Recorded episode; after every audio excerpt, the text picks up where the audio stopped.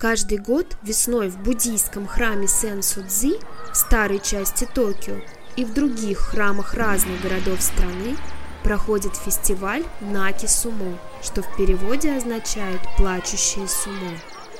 В фестивале детского плача принимают участие сотни малышей, рожденных годом ранее. В Японии считается, что после этого ритуала дети будут расти здоровыми и без слез. Ходе соревнования два сумоиста-любителя стоят лицом друг к другу и держат перед собой детей.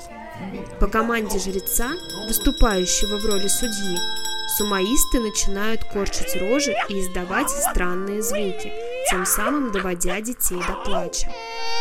Тот ребенок, который заплакал первым, считается победителем в этом поединке – если же кандидатов на победу несколько, то выбирают того, кто плачет громче остальных.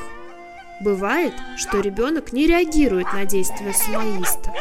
Тогда судья в маске дьявола может также пугать ребенка. Соревнования Наки Сумо проводятся с согласия родителей, которые совсем не против, чтобы их дети участвовали в фестивале. Ведь японские родители искренне верят, что плач на фестивале укрепляет здоровье детей и отгоняет злых духов. Есть и регистрационный взнос для участия в соревновании, который составляет 15 тысяч йен. Это показывает, насколько серьезно японцы относятся к мероприятию. Фестиваль Наки Сумо проводится в Японии уже около 400 лет. Японцы считают, что плач малыша обязательно должны услышать боги – Тогда они благословят его на успешную и счастливую жизнь. Поэтому так важно, чтобы дети плакали очень громко. Чтобы помочь младенцу докричаться до богов, борцы сумо поднимают его на руках как можно выше к небу.